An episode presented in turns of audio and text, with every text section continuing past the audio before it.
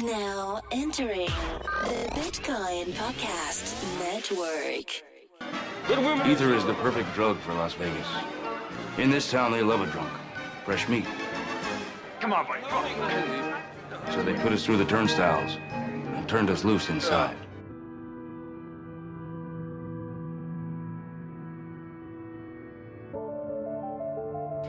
Hello, and welcome back to another episode of Dose of Ether.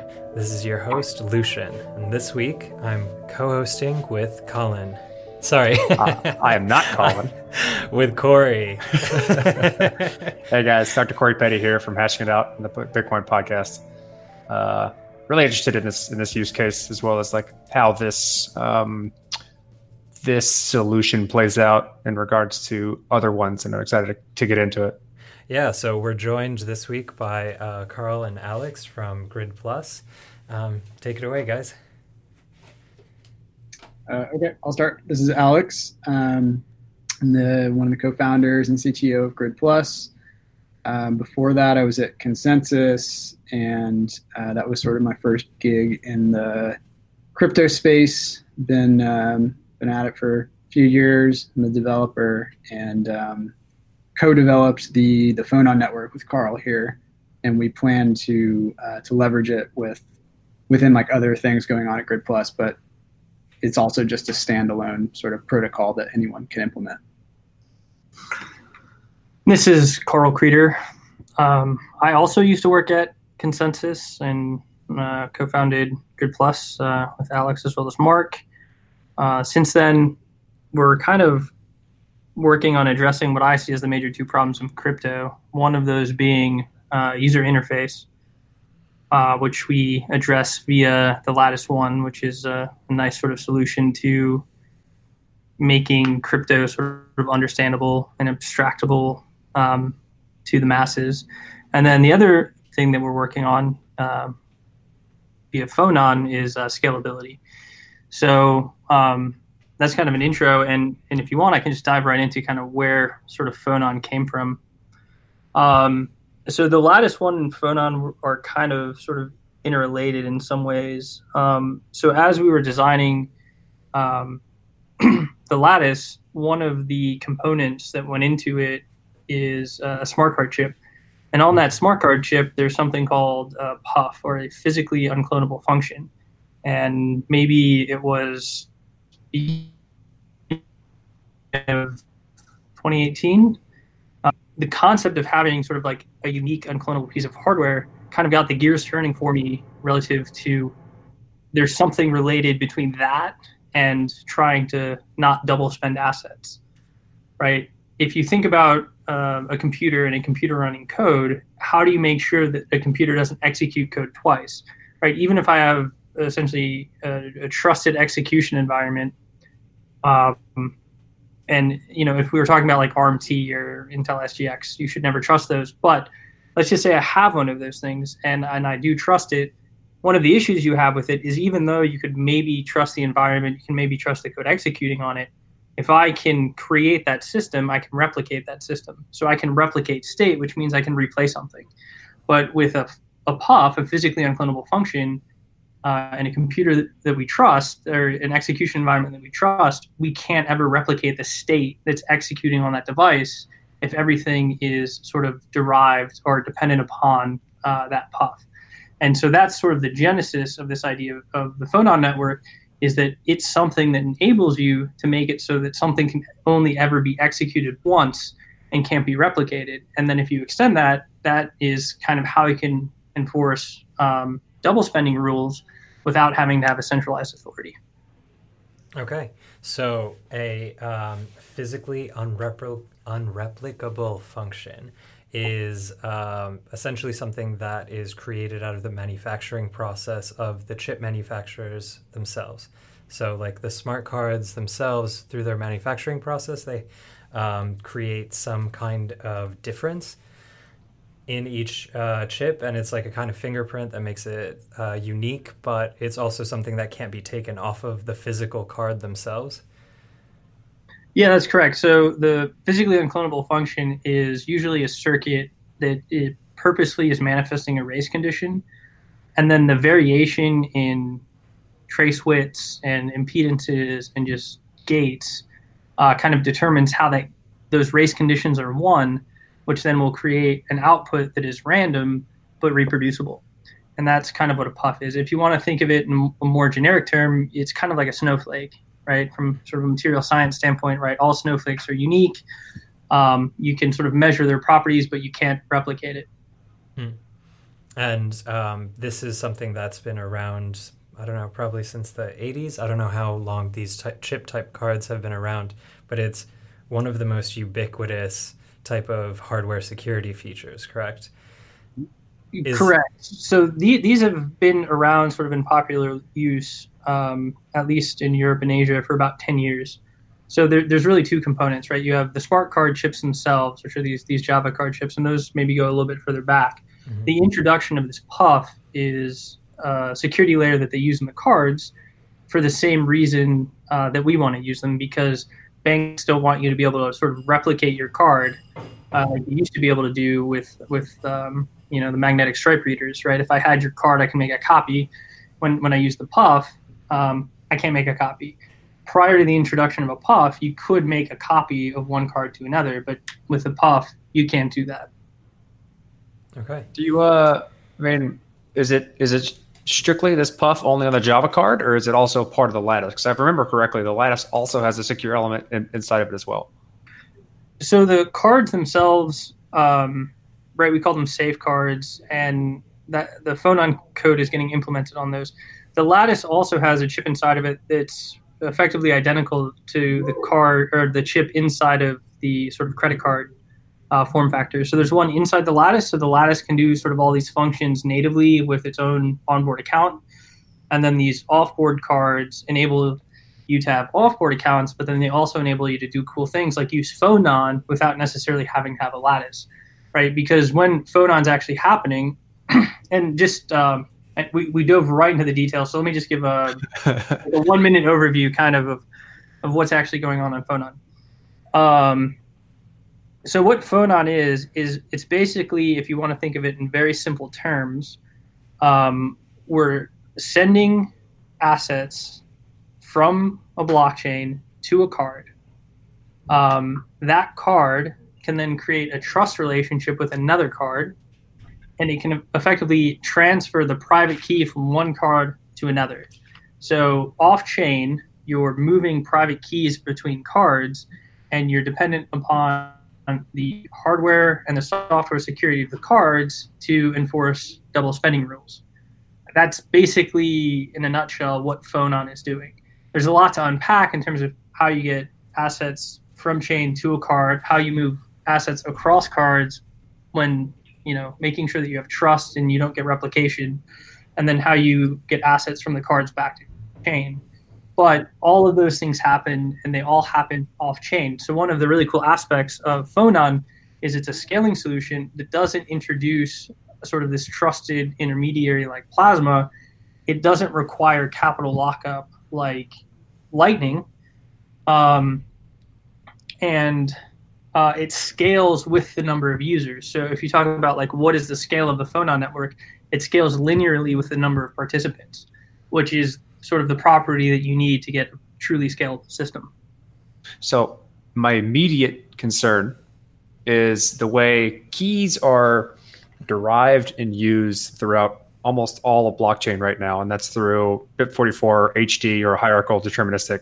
So you have a seed phrase um, that gives you initial entropy, and then that gives you a way to derive as many keys as you want. And if the goal of Phonon is to pass keys around, then you have a replication problem because the thing that's creating them can always recreate them. How do you how do you go against that? So there's two trust models that sort of underlie Phonon, right? One is what code is executing on the card. And so we write the code to basically say once I've transferred a Phonon, I'm deleting it. I may potentially be able to quote unquote recreate that key, uh, but I'm not going to because that's not how the code is written, right? So you're trusting the code that's running on the card. You're also trusting the physical unclonableness of that card. So you're trusting some of the hardware and tr- trusting some of the software. and those are the things that's actually enforcing in this distributed way um, all of these rules. So the unclonability of these things is the real key to how this, why this can actually work, is because someone can't just make, someone can't interact with another piece of hardware, whether it be the Lattice One or a card, um, unless it's a unique piece from a manufacturer. Correct, and, And- each one is unique, and you can't replicate it. Okay, then that's basically you're trusting a lot in the manufacturing process. You're you're trusting the process of the PUF, but remember, this process is um, happening at a reputable manufacturer, which is underlying sort of all of the chips in the global card system. Right? There's only two or three, four maybe manufacturers that make these types of chips. Um, you know, and we're procuring them from the same supply chain that the banks are procuring their cards from. So, you know, the manufacturers don't really have an incentive to sort of make malformed cards. But if they did make malformed cards, we could actually check that, right? Because if we buy enough cards, we can see if the uh, distribution of the outcome of the PUFs is equivalent over the space, right? So if they're doing something to kind of backdoor that PUF, um, we'd be able to detect it over time.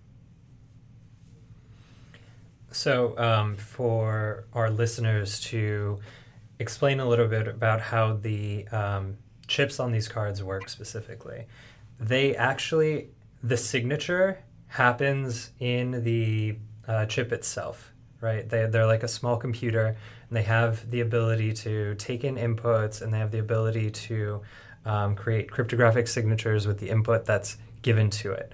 Uh, what's interesting about what you guys are doing is that you're doing more than just signing, right? Like you're actually adding um, some code besides just like the typical signature that you would uh, call on the chip for that does more than just like the basic signature and that's all done within the chip itself correct Yeah.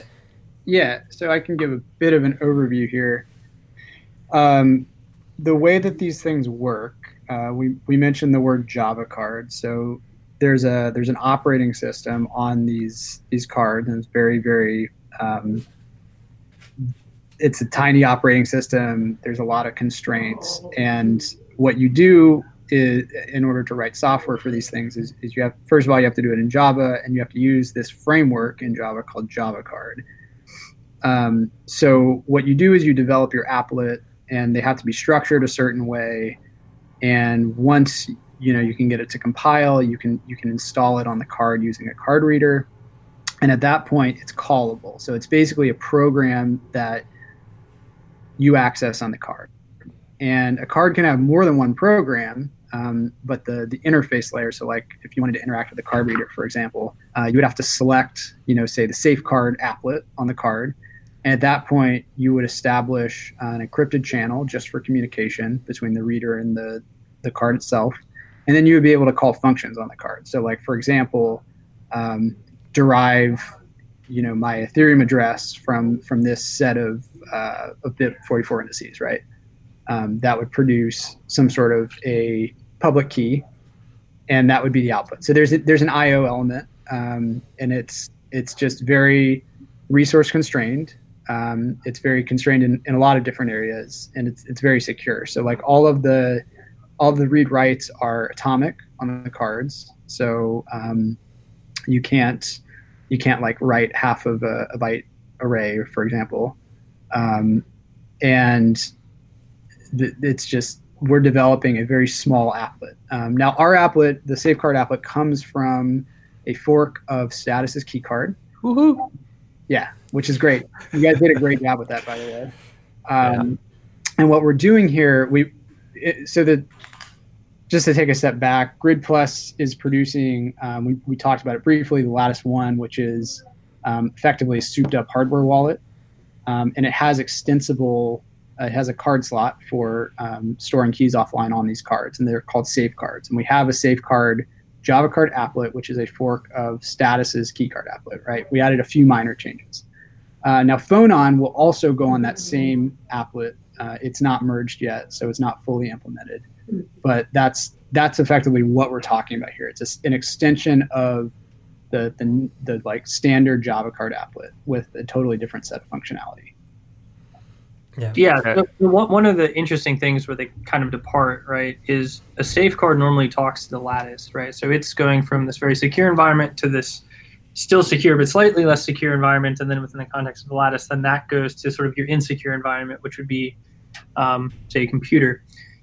What we've done to make Phonon work is two cards actually have to develop the encrypted channel between themselves, rather than having to develop it with, you know, a more r- robust environment, right? So the um, the safe card is interfacing via the say the the lattice, right? So if I wanted to use phonon with a lattice, I would have the internal card and I have the external card. So if I want to send a phonon from the external card to the internal card, the KD1 is negotiating that, but the encryption is actually happening end to end from card to card. So that's how you can ensure that the um, sort of security profile is limited to the code that's just running on the cards. So I want to ask a in the weeds question here, uh, just my own personal inquisition. Um, so this encrypted channel is done through Diffie-Hellman, um, based on two private keys or two public keys that exist on the cards. What keys are those exactly? Are they the keys of the? It's, it's not the key that's being swapped. It has to be something else. I guess that's that's that's married to a specific card. Yeah, there's okay. It's it's a good question. Uh, it's a bit of a long answer. So the standard secure channel that's just for comms um, with your interface, which in our case would be like a lattice, right? And with the card, those establish a secure channel. The public key comes from the card, um, and it comes from a like an extension class that I believe Status wrote um, that is just a it's called secure channel. It generates a public key and it's just a fixed public key, right? Now, and it gets, it does get rotated. Um, so I think I think you may have a counter on it. I can't remember exactly. It's it's pretty low level, but um, it, it's just a standard like single public key. Now, for Phonon, what what Karl was kind of talking about, and we haven't really gotten too much into the mechanics of it yet, but um, one of the functions in Phonon is to send a phonon. Um, so like you deposit on I guess we really haven't given a broad overview. Yeah, I wanted I wanted to establish like okay, this is a secure channeled network that is that is um, using smart cards or like basically really secure commoditized hardware to, to communicate with each other. yeah, I there, wouldn't- we can then talk about what the hell are they communicating, which are basically phonons and how Yeah. those get created. Yeah, so yeah, so maybe we should start. How do we load a phonon? That's probably the easiest thing. What is a phonon? yeah, okay. Okay, yeah. Let's maybe take a like five steps back. Okay, so the way that this broadly works um, at a reasonably technical level is that imagine you're starting on chain, right? So the one of the cool things about Phonon is it doesn't matter which chain you're on. We can get into that later, but let's just, for sake of example, assume we're talking about Ethereum.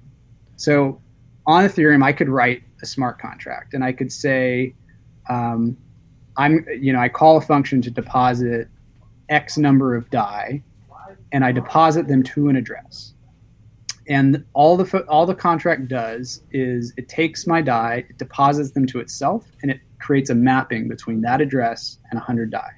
So in a sense, this is exactly like the deposit function for like a plasma, for example. Now, what is that? What is that deposit address? Now that was pre-generated on the card in the case of Phonon, and it was created using a nonce and something we call an identity public key. So that is that is a um, that is a public key that or key pair that gets created when the app is installed. You can't read the private key. There's no like there's no function to do that, but you can generate a derivative private key by hashing that ID private key with a nonce, right? So those things combined create a unique key pair, the public key of which gets converted to an address and gets sent to that transaction on the Ethereum chain, right? So if you have that private key, which you know theoretically um, we don't know the API yet, but like theoretically the card does, right? So if it if that private key were exposed, they would um, be able to essentially make a call on that on that deposit. So let's not get there yet. So you make the deposit, you've sent it to a public key, but all that's happened is it's just associated on chain. Now you take that data and you send it to the card. Um, the we we don't care too much on the deposit side about you know the, the the level of work that's gone in or anything like that because the depositor is the same one who made the deposit. So they're just playing data to their card. So that's super easy. So what that does is it creates this thing called a phonon. And a phonon is a non-fungible packet of, of tokens, call it. So in that case that I just gave, it would be 100 Dai. That would be the phonon. And that would be associated with uh, an address. And the private key. And the private key is on the card of the depositor. So you send it, and you. I think you asked an earlier question of like, how do you prevent against replays? Um, you have to deposit to a nonce that is um, greater than the current nonce on the card. So when you make a deposit, it, it, it bumps up the nonce to that to that deposit nonce. So you can't just like reuse the same phonon key.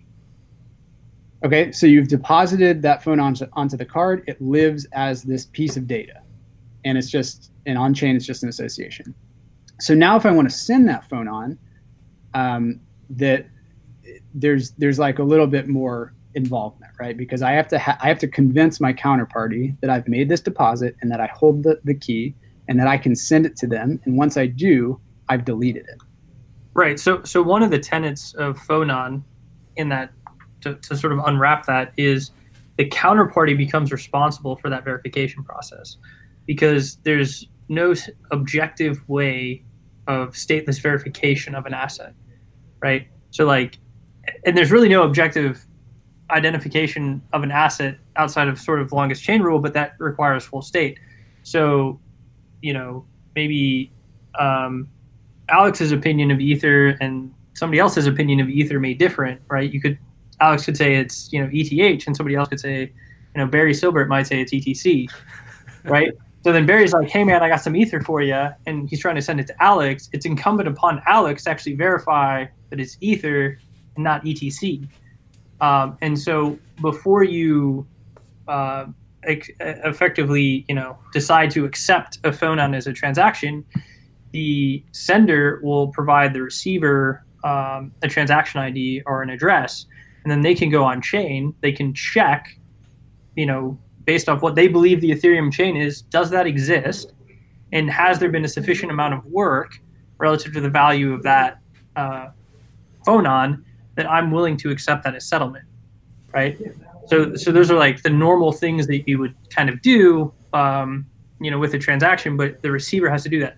Once the receiver is comfortable with that, it then says, okay, hey, I'm comfortable with that let's go ahead and make this transaction and then sort of the magic happens of creating the secure channel and moving uh, the private key from one card to another in an encrypted way got it so it's as if um, the only thing that you're doing with the blockchain is ensuring that the deposits that are claimed to be there are in fact there and that they're the correct type so it's the recipient's responsibility to always check on chain um, that they're comfortable with the, uh, so to say, like asset that's being locked up in the contract. And they have a way to verify that what they are receiving is essentially going to unlock or give them the ability to take whatever asset off the chain. Yeah, that, that's, that's correct. That's right. So in that example I gave, where you're depositing 100 Dai to address one, two, three on Ethereum, Mm-hmm. What I would do then is try to send it to Karl, and and I would send him, you know, the metadata, the static data. So obviously not the private key. Now there are two different functions. One is to just export um, static data, and that does not delete the phonon. So you can do that all day long until you get someone who's willing to take it, right? So in that case, the, the data would be 100 Dai at you know contract address 546 to, and the recipient would be address one two three. And then I, Karl would take that data. He would look it on up on Ethereum and see there's 50 block confirmations and be like, okay, I'm convinced that this is this data is valid and like what I think it is. So at that point, what once I got the go ahead, I would um, I would call a function on the card, and this will be irreversible. So what I'll say is I want to withdraw to um, to Karl. um, well, actually, it doesn't matter. So, so, so he would send me he would send me essentially a public key that I would use to to encrypt this this data. So, like, it's not identifiable as Karl; it's just a public key. So, I want to send and I want to encrypt it with this public key. So, what it would do is it would take the phonon, it would serialize it, including the private key, and it would encrypt that packet using the another ECDH secret that was derived from that novel public key and my identity private key. Um, and then what I would do is, and then it would delete the phonon from storage, right? So like that's what prevents the double spend rules is that that logic is baked into the card applet. So once it does that, it um, spits out the result. I send it to Karl along with the public key that I used to encrypt that packet, and he would send all of that data to his card. It would uh, decrypt it, it would unpack it, deserialize, and then it would just save it as a phonon object on its own. So then Karl could find, you know, Corey and say, "Hey, I'd like to send you 100 Dai," and the process just be, and it's exactly the same process. So depositing, um, once once a phonon is deposited, it is treated as a phonon on the phonon network, and it doesn't matter if it's the first transfer, like from me to Karl, or if it's the hundredth transfer from you know person Z to person D it, it's the same functionality. You're you're sending uh, a public key just to encrypt it, and then well, first you're validating that, that the data is correct. Then you're sending a public key to encrypt it. Then they're transferring it out in the process, deleting that phonon from their card, and then you're taking it and playing it into your card.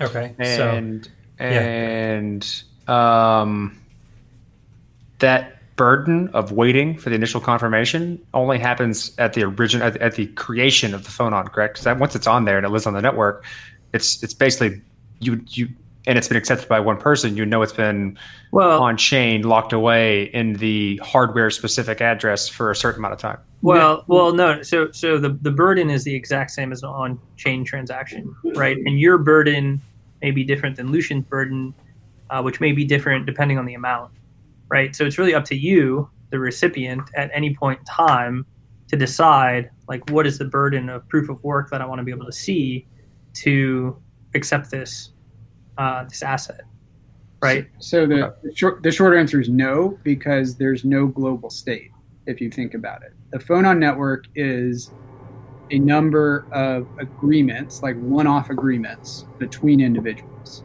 So you're it's like it really just imagine passing around a $20 bill. So you're, I pass it to Karl. You know, Karl, if he cared enough, uh, if it was a $20,000 bill, he might check, you know, is this a counterfeit bill? You'd like hold it up to some light or something. If he passes it to you, I'm going to guess that you would probably be inclined to do the same thing. Well, like you said earlier, I mean, it's you're literally putting an asset on a blockchain, which is how it's blockchain agnostic, and then you're just encapsulating the the ownership of that asset on the blockchain and passing that around. Correct. Correct. And yeah. you've done that. You've yes. done so in a very encrypted way that can only be done by the hardware itself and this and the, and the manufactured software on that hardware. Yeah. So there's basically three major functions that are like state updates in this system, and that's really it. So there's deposit, which just really copies some data to the card kind of naively, because like who are you trying to prove if you're the one making the deposit? and then the second function is transfer, which we talked about, in which the burden of like the, the, the receiver should always be validating something, presumably, unless it's like a dollar and they really don't care. Um, and then the third one would be withdrawals. So so in order to do that, um, it, again, the phonon does get deleted in the process from the card, but it would be you know obviously deleted in such a way, or, or obviously uh, um, the, the, the function okay i'll just go over it. So you, you call you call withdraw on a specific phonon what it's going to do is it's actually going to sign a piece of data that you pass in uh, and that's where this this system becomes blockchain agnostic because imagine like in bitcoin that could just be a sig script but in ethereum that is you know potentially just a signature on some i don't know whatever piece of data just something to prove that that the the user the, the holder of that private key wants to make the withdrawal. Um, so maybe a good a good example would be like the, the smart contract address of the settlement contract.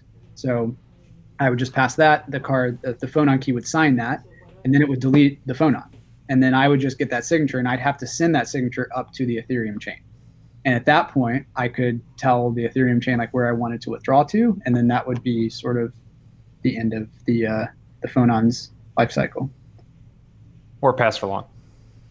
No, once you withdraw, you can't transfer. No, like or instead of withdrawing, passing it along to someone else. Because like it's once you have the ability to do that, you can just send it to someone else. If some if, if for some reason, I guess you can't break that up. It's it's it's it's it's atomic, so you can't break a phonon up into multiple photon phonons. That's correct. It's it's atomic and it's non fungible. And once you once you withdraw it, it's it's dead. Like it's it's no longer It's on the back on the blockchain. Yeah. Right. Well, you you could just throw away the data, in which case you would have effectively burned it. But once you hit the withdrawal function, it is out of circulation on the phonon network. You would have to redep- uh, redeposit. Yeah, interesting. So it's basically the fact that you could never extract the private key um, from the card unless you're withdrawing the phonon.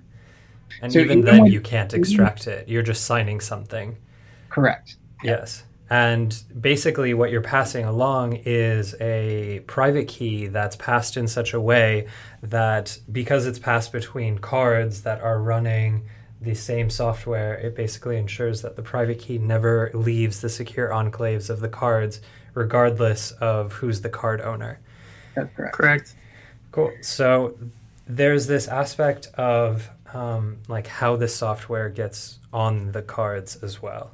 And um, I have a status card, and the way status uh, essentially has it, it's still in a developer uh, only um, situation. It's the status key card, but essentially you set up your own card. They give you a card, it doesn't have any software, and it's a read write Java card that you essentially um, load up with a private key that you generate yourself.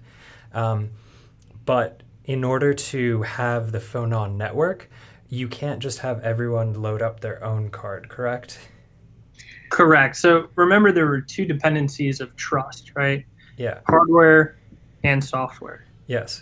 So for us to maintain sort of confidence in phonons, we need to establish um, confidence in everybody's hardware and software which exists in the chain of phonons. So if you wanted to, you could create um, an attestation uh, to the hardware and to the software that's loaded on your card, and you could do that by essentially taking an identity public key that's on your card and signing it with you know Lucian's card store private key. And anybody that's willing to trust Lucian in his card revisioning process to both the hardware and software Mhm. um, would be willing to accept, essentially set up a trust relationship between the corresponding cards that have a Lucian certificate and trade phonons okay. right? So before a card actually goes through and is willing to exchange a phonon, the first thing that they do is they have to establish trust, and they have to establish trust in the, each other's hardware and software. And so the way that they do that for us is we have a Grid Plus signing key, and when we create a card, we verify the hardware we're putting it on, we flash the software, then we create that identity key. And then we sign it with our private key, and that's attesting to the hardware and the software that's on that card. Then when you see another card, that card will have also a Grid Plus um, signed public key, and we can do a challenge response against what effectively is a certificate from us uh, attesting to the hardware and the software. Okay. So based on that, sorry, sorry, Lucian, go ahead. Go ahead. Go ahead. Yeah, based on that, um, there's no way to back these up. So if you lose a card, you lose the funds associated with that card, correct? Uh, Yes. yes, there, there, there's potentially in the future you might be able to do something to kind of well, no, you could maybe store something off of it, but you can never back it up. Um, so yeah, you can't back these things up, and that's again how you can uh, ensure you can't double spend them. Yeah, I guess you could maybe theoretically come up with some vault that a card can go to that could be retrieved by something else other than the card. Well, no, the, the, o- the only way you'd be able to kind of do something is right now the cards are set up where there's a limited amount of flash, right? Mhm. So we can only fit about 400 phonons on a card. Hypothetically, you could take a phonon, you could encrypt it into a blob, and then create like sort of like an export store function, store that blob somewhere else, and then at some point in the future, when you free up memory, you could pull that blob back on. But that blob of data would have to be specifically encrypted by a key derived from that PUF. So even though I could maybe move data on and off the card, I could never actually back the card up uh, because I would always need the private key that was used to en- encrypt it to decrypt it. Yeah, I'm trying to think of like ways that, because like it it limits the use case of what the phonon could be used for, in, in the sense of like it's specifically for cash like things. You don't carry around a bunch of cash all the time, right? That, that's that's exactly right. When you think about phonon, it's a specific use case, right? Um, cash is great for many things. Still, majority of transactions worldwide, um, worldwide, I think, are still done in cash, right? So for small things where you need instantaneous settlement and you need low cost, like this is the way to go, right? But would I, you know, take a million dollars of ether and put it in the phonon network on a single card? That would probably be foolish of me because if that card gets damaged, that card gets lost, I have zero recourse for getting that money back. The, just the same as a suitcase full of a million dollars worth of dollar bills, right? Yeah. Yeah. Yeah, it's um, it's actually a pretty useful aspect that you know that essentially, like, if you lose the keys, then whatever tra- you would transact with that card is um, irreproducible. So it's like a different type of security model. Um, it's not necessarily for storing like large amounts of money, but for example. Uh, having specific attestations that you would rather lose a key rather than, for example, having it compromised. So if you're ever protecting data that you would essentially would rather get lost than stolen, for example, it does seem uh, like an interesting model for it. Um, but for um, for essentially the um, transaction and the actual way that things are transferred from one card to another. It's kind of interesting because, like, there is no real uh, trust mechanism inherent in this system. So, let's say you plug in uh, a phonon card into a compromised computer, right? Uh, or the recipient is um, plugging into a compromised computer. There's no way to actually steal the phonons off of these cards. That you could only basically burn them, right? Because of the way this actually works, is essentially you don't really uh, need to trust the security model of the system you're plugging into, um, except for the verification of the fact that the phonons are in fact what you think it is. Is that correct? So the integrity of the phonon network is not dependent upon the device that you plug a phonon card into. Um, however, if you were to plug your phonon card with 100 Dai worth of phonon in one sort of phonon increment into a computer and you said, okay, I'm going to pay you $5. If that's a nefarious terminal, because the phonon card itself doesn't have a screen, you would just say, okay, yeah, you're going to take $5 from me. Okay, I'm going to pin in to confirm that. And then because you don't have a way to, you know, confirm what you're actually signing at that point, they could drain the balance off that card. Yeah. So Now that would go to another card to do that, but because you don't have that display, you don't have that assurance. So Got in it. the context of the lattice, right? The lattice is a secure computing environment with anti-tamper features. So Mhm. if you use the lattice, you have assurance of what's going on there, and when you plug your card in, um, you you can um, essentially gain greater assurance of what's going on there. So if you had a lattice, you could be very comfortable pinning in, "Hey, I'm going to pay you five Dai," and that indeed that would come out as Yeah. five Dai. So, so the answer is actually no. You can get owned pretty easily because all they need is to have you type in your PIN, then it transfers out the phonon, encrypted in a you know a, a secret that's derived from just a key pair on your computer. You uh, decrypt the phonon. Now you have the private key, and then you just sign whatever shit to get it to. You know, no, but but you couldn't you couldn't pull it off. you absolutely could. No, so the computer would have your plus card next to it. Yeah, it would. Because because I wouldn't interact with you unless you give me a valid cert and you pass the challenge response. It's not it's not enforced at the card level. Yeah, but uh, you're not gonna. Uh, the way I understand setting up the initial secure comms, you're not gonna set that up unless you validated certificates of the people you're interacting with. Uh, no, you absolutely could. So the the reason we built the lattice was to avoid this problem, right? We want to have a secure interface. We want to have a screen that's drawn in a secure compute environment. If you're using Phonon with a lattice, this is not going to happen to you. But if you're using it with an insecure card reader, you can imagine. I mean, the, the card reader is just a USB device in Yeah. order to, to talk to a card. It's gonna you're gonna you still need to establish you know a secure communications, but you just generate a key in order to do that on your computer. Then you make a withdrawal request. As long as the user types in their PIN to unencum or to unlock you know the card, um, you can make a transfer to just like you know you can say it's to a to a Well, so, so card, you, but you- really- This brought up this brought up a very interesting point that I don't that I think there's we're, we're, we're losing here, and that is um, the I guess you brought up the example of I send you a hundred Dai phone on for a five dollar transaction, you're supposed to give me the rest. Is that, that what we're talking about? Because if I if I would imagine if I'm sending an atomic thing, they should be able to get the entire thing. Is there a way in which you can break these things up and, and only take a partial amount of a, of a phonon and send the rest back?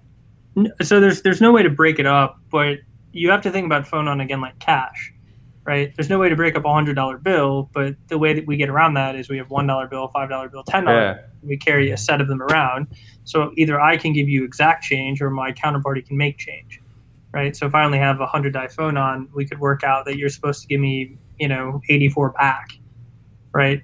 Uh, just like we would do sort of like a cash based transaction. The other thing that's interesting about um, that aspect is that you can think about sort of the minimum economically viable size of a phonon. So if we assume that um, withdrawal transaction to chain is say two cents, um, you know maybe the smallest I'd be willing to make a phonon is twenty cents, right? So I'm essentially paying a ten percent fee to to pull it back. The interesting thing though is let's say I make a phonon that's worth a penny and it's two pennies to pull back to chain just to you know pay pay the gas fees um, that phonon is actually still valuable as long as there's an economic utility to be able to trade in one cent increments because what would end up happening is i would just be disincentivized from pulling it back to chain but you could think about a situation where you could essentially have change makers or some company that's similar to what Coinstar does with physical change that we see today, right? You can use change, but at some point, change becomes cumbersome. So you take it to Coinstar and they charge you 10% to turn it into bills, right? And then those bills become useful. You can put them in your bank account, you can spend them. Um, you could think about sort of these non economically viable phonons as coins, like change uh, in the real world, and that a penny is useful um, and maybe I can collect pennies over time and then go to a change maker to get a bill that's essentially redeemable back to chain in an economically viable way, and they'll charge me ten cents or ten percent to to do that.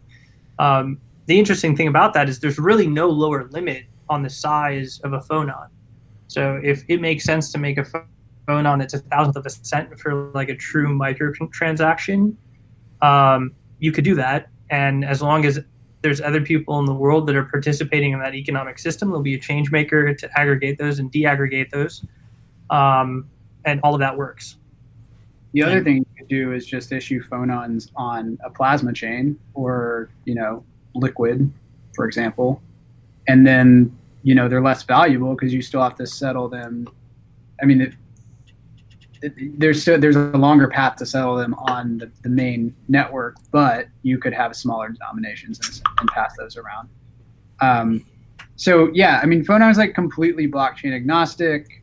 Um, it's denomination agnostic and you know you, you know there are obviously there are limitations to it um, if you plug it into someone's terminal you know and you type in your pin that you know they'll get they'll get your phonon um, and it could be a compromised terminal but i guess it in a sense it, it doesn't matter because if you're typing in your pin you intend to send your phonon right so um, They could just take a different amount, right? So in general use, if you think about this kind of like replacing debit cards, you still have the same problem with the debit card, right? When I go to a store and I stick my debit card in the slot, and I'm agreeing to pay five dollars for that can of soda or Red Bull or whatever, I'm I'm trusting that terminal not to charge me hundred dollars.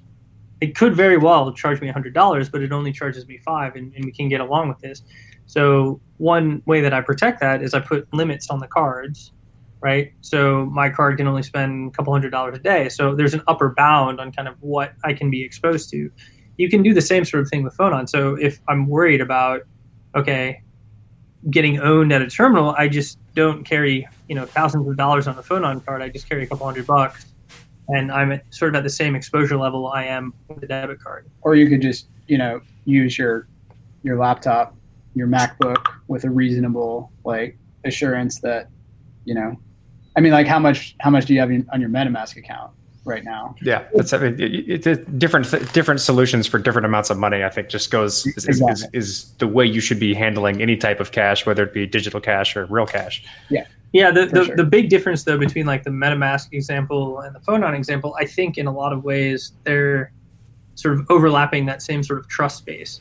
Um, the difference being that with Phonon, right, we get effectively instantaneous settlement and we get you know zero fee settlement uh, and no on chain. And there's no on chain footprint at all. Um, there's no, or there's no, third party person to reconcile the transaction yeah. or keep a separate ledger, which is exactly. really cool. Exactly. So we made this uh, this little chart that um, some people had some issues with, but was meant to just be sort of an overview of like how it stacks up to other L2 solutions. The but smiley face chart. What's that? The smiley face chart. Oh, we'll be sure to link that in the show notes. Yeah so uh, there was one section that was called scalability, um, and we argued that phonon scalability is infinite. And the reason we argued that is because there is no state size, um, and there's there's really no like global state that needs to grow and needs to be managed. It's just sets of atomic agreements between individuals, um, and they're you know it's private too, right? So like nobody knows if you're sending a Phonon. I mean, nobody knows how many times a Phonon has hopped before it is withdrawn. Maybe it was, you know, maybe it was sent to one person, maybe it was sent to a thousand people. You know, you it's just it's this completely like offline thing that is meant as you know a private scalable um, payments network, basically. Yeah, I think the easiest way to explain it is that you you have a nice way of encapsulating um, blockchain accounts and then passing them around. Yeah. That's that's really all it is. He's like, I made a, I made this blockchain account. It has this much money in it. It can't change. Now I can pass around the ownership of that account really easily through the Phonon network. Yeah, that's that is basically true. That is, and that's exactly how it works for Bitcoin. Um, and if you have network with like smart contracts and you want to use those in order to like send around tokens, you can do that too all that changes then is like the format of your signature to withdraw. So um, yeah, it's just this like cool little off-chain system. And um, out of curiosity, do uh, does the card check the certificate to make sure that like the card that they're transacting with is still part of um, like the Grid Plus Phonon network? Essentially no, before so, sending it? This actually leads into a, yeah. So this is a really good question. Um, so first of all, cards do not check certs. So the, the cert checking is done at the interface layer, and that would okay. be, you know, the Lattice one, for example, right. if you want your interface, or it could be your laptop if you have a card reader. Okay. So and your your laptop would just be running a piece of software that would check the cert. Now, strictly speaking, certs are not necessary for Phonon.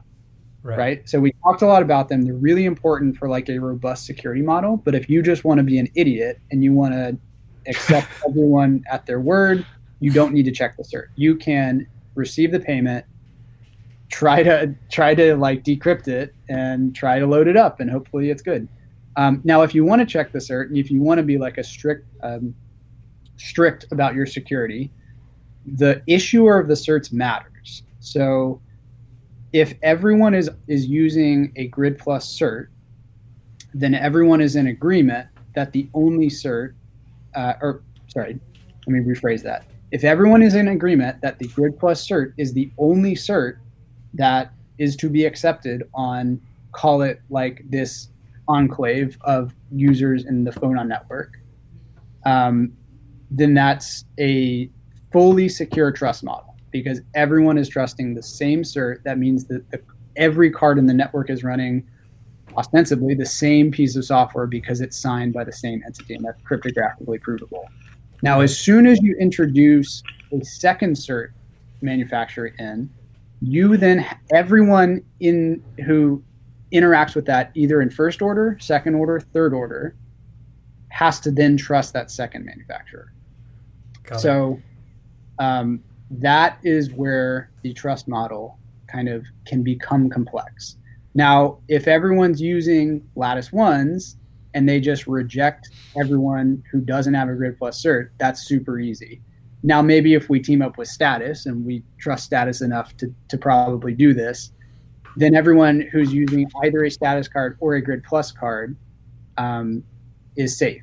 But the problem becomes if, you know, Grid Plus or maybe Status decides to let in Trezor or someone that the other one doesn't trust, and then that maybe not Trezor. I don't want to drag him. some shady card issuer who's selling like cheap cards. Shady Card Incorporated. Let's call them that. Yeah, Shady Card Incorporated. Now, if Status chooses to trust them, um, that's great for Status. But but if Grid Plus doesn't trust them, that's kind of a problem for that whole group of users. So effectively, if you want to have an enclave of users communicating with each other, and you like want to care about the certs, you have to be careful about like how that trust is essentially um, relayed between all of the different Yeah, and and de- depending on like how you want to do it, right? Every every line of trust creates what is like functionally a little bit of a different asset, right? So you could think about, um, you know, if we just call these like phonon eth or ether, um, if I only pass through grid plus cards with that phonon ether, it's really like a grid plus phonon ether Yeah. if I pass and if I'm willing to sort of trust status and grid plus, uh, then it becomes a status grid plus phonon ether. If I'm willing to just trust status, it's a status phonon ether, so on and so forth. And then every time that I'm trading that, um, the counterparty has to be comfortable with what that that trust model is against that ether. Yeah. Mhm. So Which is trust once again incumbent upon the receiver. Correct. and the trust model is not just like trusting the card manufacturer per se, but it's also trusting that the software uh, was um, that the software running is also correct. Well, that's Correct. that's made on the manufacturer. So it's That's- also it's, it's the same it's the same well- trust, is it not? Well, well doesn't so, have to so, be. so there's the chip manufacturer and then there's the card manufacturer. yes. right? So the chip manufacturer is the one that's actually making silicon. The card manufacturer is the one that's putting the software on the card. So in this world, the chip manufacturer is NXP, the card manufacturer is us, right? So we get the cards from NXP and we program the cards. We create certificates for them. Um, so you are trusting both those things. It, it's really incumbent upon the certificate sort of authority or the certificate person that's making the card to attest to the software what we're putting on there, and the hardware, what we're putting it on when we make that attestation. Now, one of the other things that's interesting about this, if you start to think about like what is the nefarious model, um, as Grid Plus, let's say we wanted to make bad software and throw it on a card. What would that actually allow us to do? It would only allow us to double spend with participants who have directly interacted with us, right? So if you have uh, um, if you two had cards and I had a card and you two did a transaction, even if I have nefarious software on both of your cards, I can't really do anything that benefits me while you two are transacting. I would need to get one of you to take one of my phonons, which then I could double spend against somebody else. So there's a very, very limited sort of distributed um, breaking model. So I have to like specifically break a card, and then I'm only exposed to that specific break if I interact directly with that card. Right. So there's this interesting sort of scenario that happens. Got it. So basically, the PUF um, reduces the kind of um, like negative impact that malicious software loaded on the card could potentially have, because essentially the PUF introduces uh, the randomness that essentially protects the deposit unless like the malicious party was literally part of the transaction. They would never Yeah, actually have access it's to sort it. of like it's sort of like the difference between like a human virus and a computer virus, right? Like a computer virus can be spread over the internet to idle computers that you know it it, it can just spread over a network very quickly. With a human virus, you have to physically be in contact with a person, or at least in their proximity. Got to make that handshake. Yeah, exactly. Yeah, so so it's not a virus per se, but it's essentially forging a phonon, right? Yeah. So that that forgery um, sort of has a limited reach, much in the same way that forgeries kind of happen with dollars, right? So your likelihood of getting sort of a forged dollar, if you're not directly interacting with that forger, is is super low. That makes more sense. Now, there's there's an aspect of this that I wanted to get to before we wrap up, and that is, um, y'all didn't start out with any of this stuff. This is you're you're an energy company. How does that play into all of this? Well, okay, so there was there we're just an energy company, uh, but at the beginning of being an energy company, we said, hey, we want to make real time payments. Okay, and we want to make real time payments using a blockchain, and we want the average person to be able to do it. So from the very initial conception of Grid Plus, we had something that we called an agent, which was essentially a little hardware wallet that could sit online and make payments according to rules that the user sets in sort of a easy um, and understandable way. That developed into the Lattice One. The other thing that we said at the very outset of Grid Plus is we know that we can't stream payments or create micropayments using on-chain settlement. so we need to at some point adopt a layer two solution. And when we started out, we were contemplating using something like Raiden or State Channels, something like that. Um, but what we found as we went through this is we came up with this concept of Phonon, and Phonon in a lot of ways is, is simpler, uh, cheaper, and more easy for us to implement than any of the other layer two solutions. Um, and so that's kind of how we got here. Yeah. This basically allows you to have private keys that are always online, essentially. Right? Yeah, so Through the- the Lattice one, while it's plugged in, you would essentially allow for real time payments off of the card in the form of phonons. Yeah, well, so the the lattice, if you want to kind of think of, it's kind of like an ecosystem for the layperson, right? So you have the lattice, and you should think about your lattice kind of like a checking account. Uh, so it has an account on there. It's something that you share with maybe your employer. It's something you share with your phone company. It's something you share with Netflix, right? And I can create a permission that says, "Hey, Netflix, I give you permission to request up to twelve dollars worth of payment once per month." and I can set that as a user. And then when Netflix wants to bill me, they send a send a bill. My Lattice looks at it and says, "Does it have permission to do that?" And if it does, it just automatically signs and sends payment to Netflix. One of the things that you can do with that then is you can say that's that's sort of a service provider, but you can also do it with like an application. So we have the Grid Plus mobile wallet on your phone. You can pair that with the Lattice. So I can make a request to send money from my la- Lattice from my phone. So if I want to use sort of my Lattice on the go, I have a paired up phone. I go, I decide to send money. It's actually making a request for payment to my Lattice, which then sends that payment using the account that's on the Lattice, even though I initiated the request for my phone. And again, I can use this concept of a permission to prevent sort of exposure. So I could say, I am willing to allow my phone to request up to $200 per day in payments. Then the other side of that, on the other side of your checking account, is the SafeCards, and the SafeCards are how you abstract accounts and how you take co- accounts offline. So that's kind of like your savings account. So you have your savings account as a SafeCard, you have the Lattice kind of as like a checking account, and then you have the mobile phone, and uh, now the phonon network kind of like cash. Okay. So the you're going to have like ECDSA keys on the SafeCards as well, and these are going to be keys that essentially the user generates uh, for themselves, and those are good. That's going to be like their hardware wallet, and that's the SafeCard. But they could also load it up with cash, and that cash can be used for uh, microtransactions within the layer two solution in the Phonon network specifically. And Yeah, those keys could reside on the exact same card or different ones. Yeah, so I think how you use it. initially we're going to separate those two functions. So you'll kind of be able to say, okay, this is going to be a safe card, this is going to be a phonon card, Okay. uh, just because sort of the security model of phonon is different than the security model of what you'd use a SafeCard for. Okay. So it, it's kind of better to separate those two functions. Mhm. Um, they may get unified at some point in the future. Um, They, they could be unified. they could be There's no, unified. there's no technical reason. They're that. separate applets on a Java card, correct? No, they're Phonon's part of the same applet. Okay, interesting. Extended functionality. It's extended. so, So, it's actually it's actually written for them to be unified, but we are concerned that um, if someone starts playing around with Phonon with a you know card reader and they also want to use that safe card as a hardware wallet, that's that's that's, potentially that's a bad idea, right? Because it's really two different ends of the spectrum. Yeah, Phonon is meant to be cash. SafeCard's meant to be cold storage.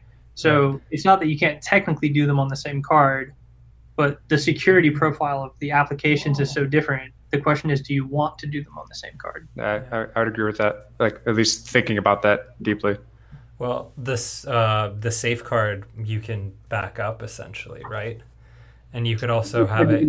Yes. Well, Yeah. so, so we are uh, we are actually going to give the users the option to make it um, backupable. I don't think there's a word for that. Um, but when you when you first either generate a seed or load a seed, um, you're going to set a flag that says yes, I would like to back this up in the future, or no, I want this to be locked. So you you can have a SafeCard if you if you so choose uh, to hold your assets offline and to essentially be like, you know, if you lose it, you lose your funds. Right? There's there's um, always going to be a trade off between security and sort of usability, right? So if I want a higher degree of security, I can have this card that I can never get the private key off of, right? Mhm. But if I lose that card or that card breaks, like there you go. Now, if I'm going to be using um, non-exportable keys, I should be doing that likely in an N of M topology In a multi-sig. and like a multi-sig, right? So if I have unique unexportable keys on three cards and I manage those three cards and the multi-sig is managed, you know, up in the blockchain sort of application layer, you know, that's fine because if one of the cards breaks, I lose one of the cards, you know, I'm still all good. Um, but it's really up to the user and up to the situation that they're in and up to the security profile that they want to achieve to decide how they want to um, deal with key management. Interesting. So, um, I was kind of curious if in the Lattice's um, security model with N of M keys, would you recombine the keys on the Lattice one itself, or would you rely on a smart contract like uh, Gnosis Safe to recombine them? No, So- we would, we would so- do it on the lattice. Yeah, Okay. so there's there's been like a massive debate internally about this, right? Yeah. Because Bitcoin has a very trustable application layer multisig. Yeah. Ethereum does not. Right. Right.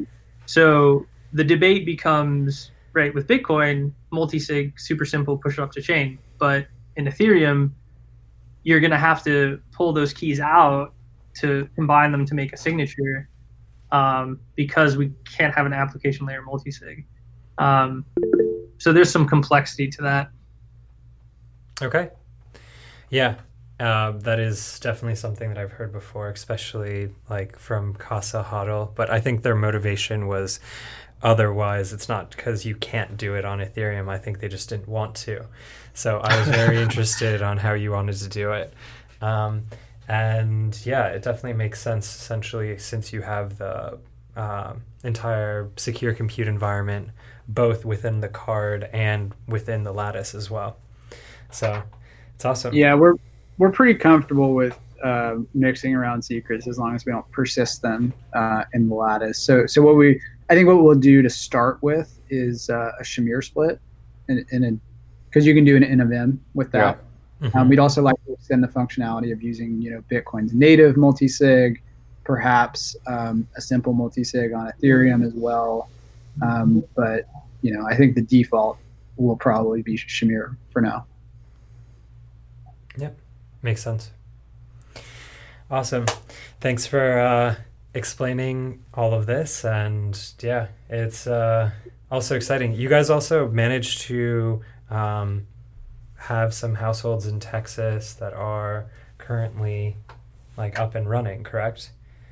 Yeah, that's right. We're, um, I think, just north of 1,600 households. Uh, we've put a pause on it for, uh, for for the next, I don't know, month or so. So in Texas, it's actually really expensive to sign up customers during the summer because. Um, for various reasons, actually. Pause balls. well, that's, that's sort of the root of it. Uh, but yeah, so so we're gonna we're gonna start trying to grow that book um, probably when the weather turns in September or so. But for now, we're yeah we're at a s- pretty pretty decent number to start with. Nice. Congratulations. Thanks. Yeah, and the uh, the lattices are available for pre-order as well as the SafeCards. Um, we're going to be doing uh, starting manufacturing um, end of this month, early next month. Um, so and then we, we do need to finish the firmware. So it's looking like actually the the we should start shipping them probably around that same time, um, sometime in September, which is what's on the website. Nice. Might get October, I don't know, but we're we're getting pretty close.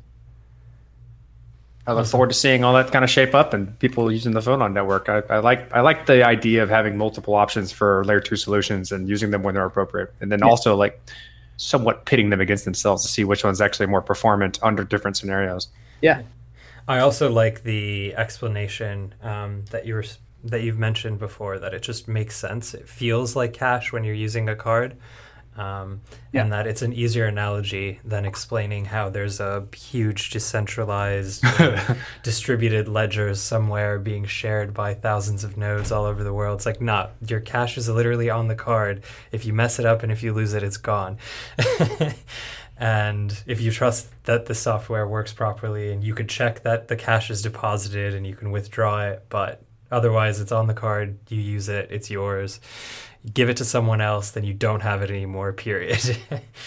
Yeah, well, so I mean, with that, I, I think one of the other interesting things that, that we heard recently with um, the, the Fed chair, right, is he, you know, made a comment about Bitcoin, how Bitcoin could potentially be used somewhat like a proxy to gold. Um, but the problem is nobody actually uses it for settlements right. um, I think for blockchains to succeed, right, we kind of have this this model of okay, maybe we can create a scalable system by using intermediaries like Coinbase, right? So everyone just like, kind of keeps their money in Coinbase or you know Gemini or whatever it is, and then you know they kind of do sort of what are the settlement transactions. If we can create a system that is scalable in this decentralized way, um, it is is sort of like truly uh, independent and uncensorable money, just as much as the blockchain is independent and uncensorable. But if, if we rely upon the centralized entities uh, for the scaling, uh, we never have guarantees that we can actually use these things for settlement. And if we can't use these things like for transactions and settlement, then the utility, you know, is drastically reduced because you know the government could come in and censor Coinbase and Gemini like all day long, say terrorists, AML, KYC, blah blah blah. Mhm. But if the network is big enough and scalable enough that it's just people using cards making transactions, they can't come in and say, "Oh, that's an A- AML KYC problem."